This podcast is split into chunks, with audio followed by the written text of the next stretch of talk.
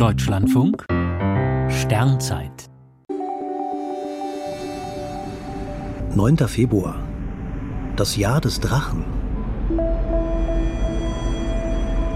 Um eine Minute vor Mitternacht ist Neumond. In China hat dann bereits der Neujahrsmorgen begonnen. Das traditionelle chinesische Neujahrsfest findet am zweiten Neumond nach der Wintersonnenwende statt.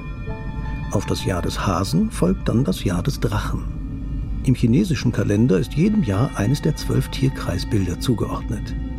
Dazu gehören auch Schlange, Pferd, Schaf, Affe, Hahn, Hund, Schwein, Ratte, Büffel und Tiger. Manche dieser Namen klingen ungewohnt, andere vertraut. Aber Hase, Schlange, Hund, Pferd und Drache in China haben nichts mit den Sternbildern zu tun, die wir am Himmel nutzen und die zumeist auf die griechisch-römische Mythologie zurückgehen.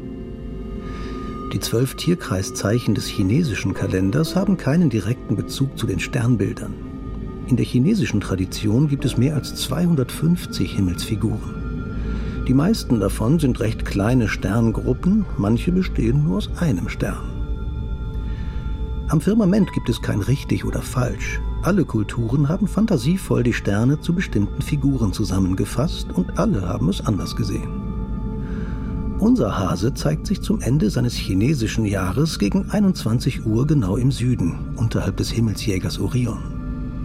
Unser Drache schnaubt in den Abendstunden am Nordhimmel, mit dem feuerspeienden Kopf recht tief über dem Horizont.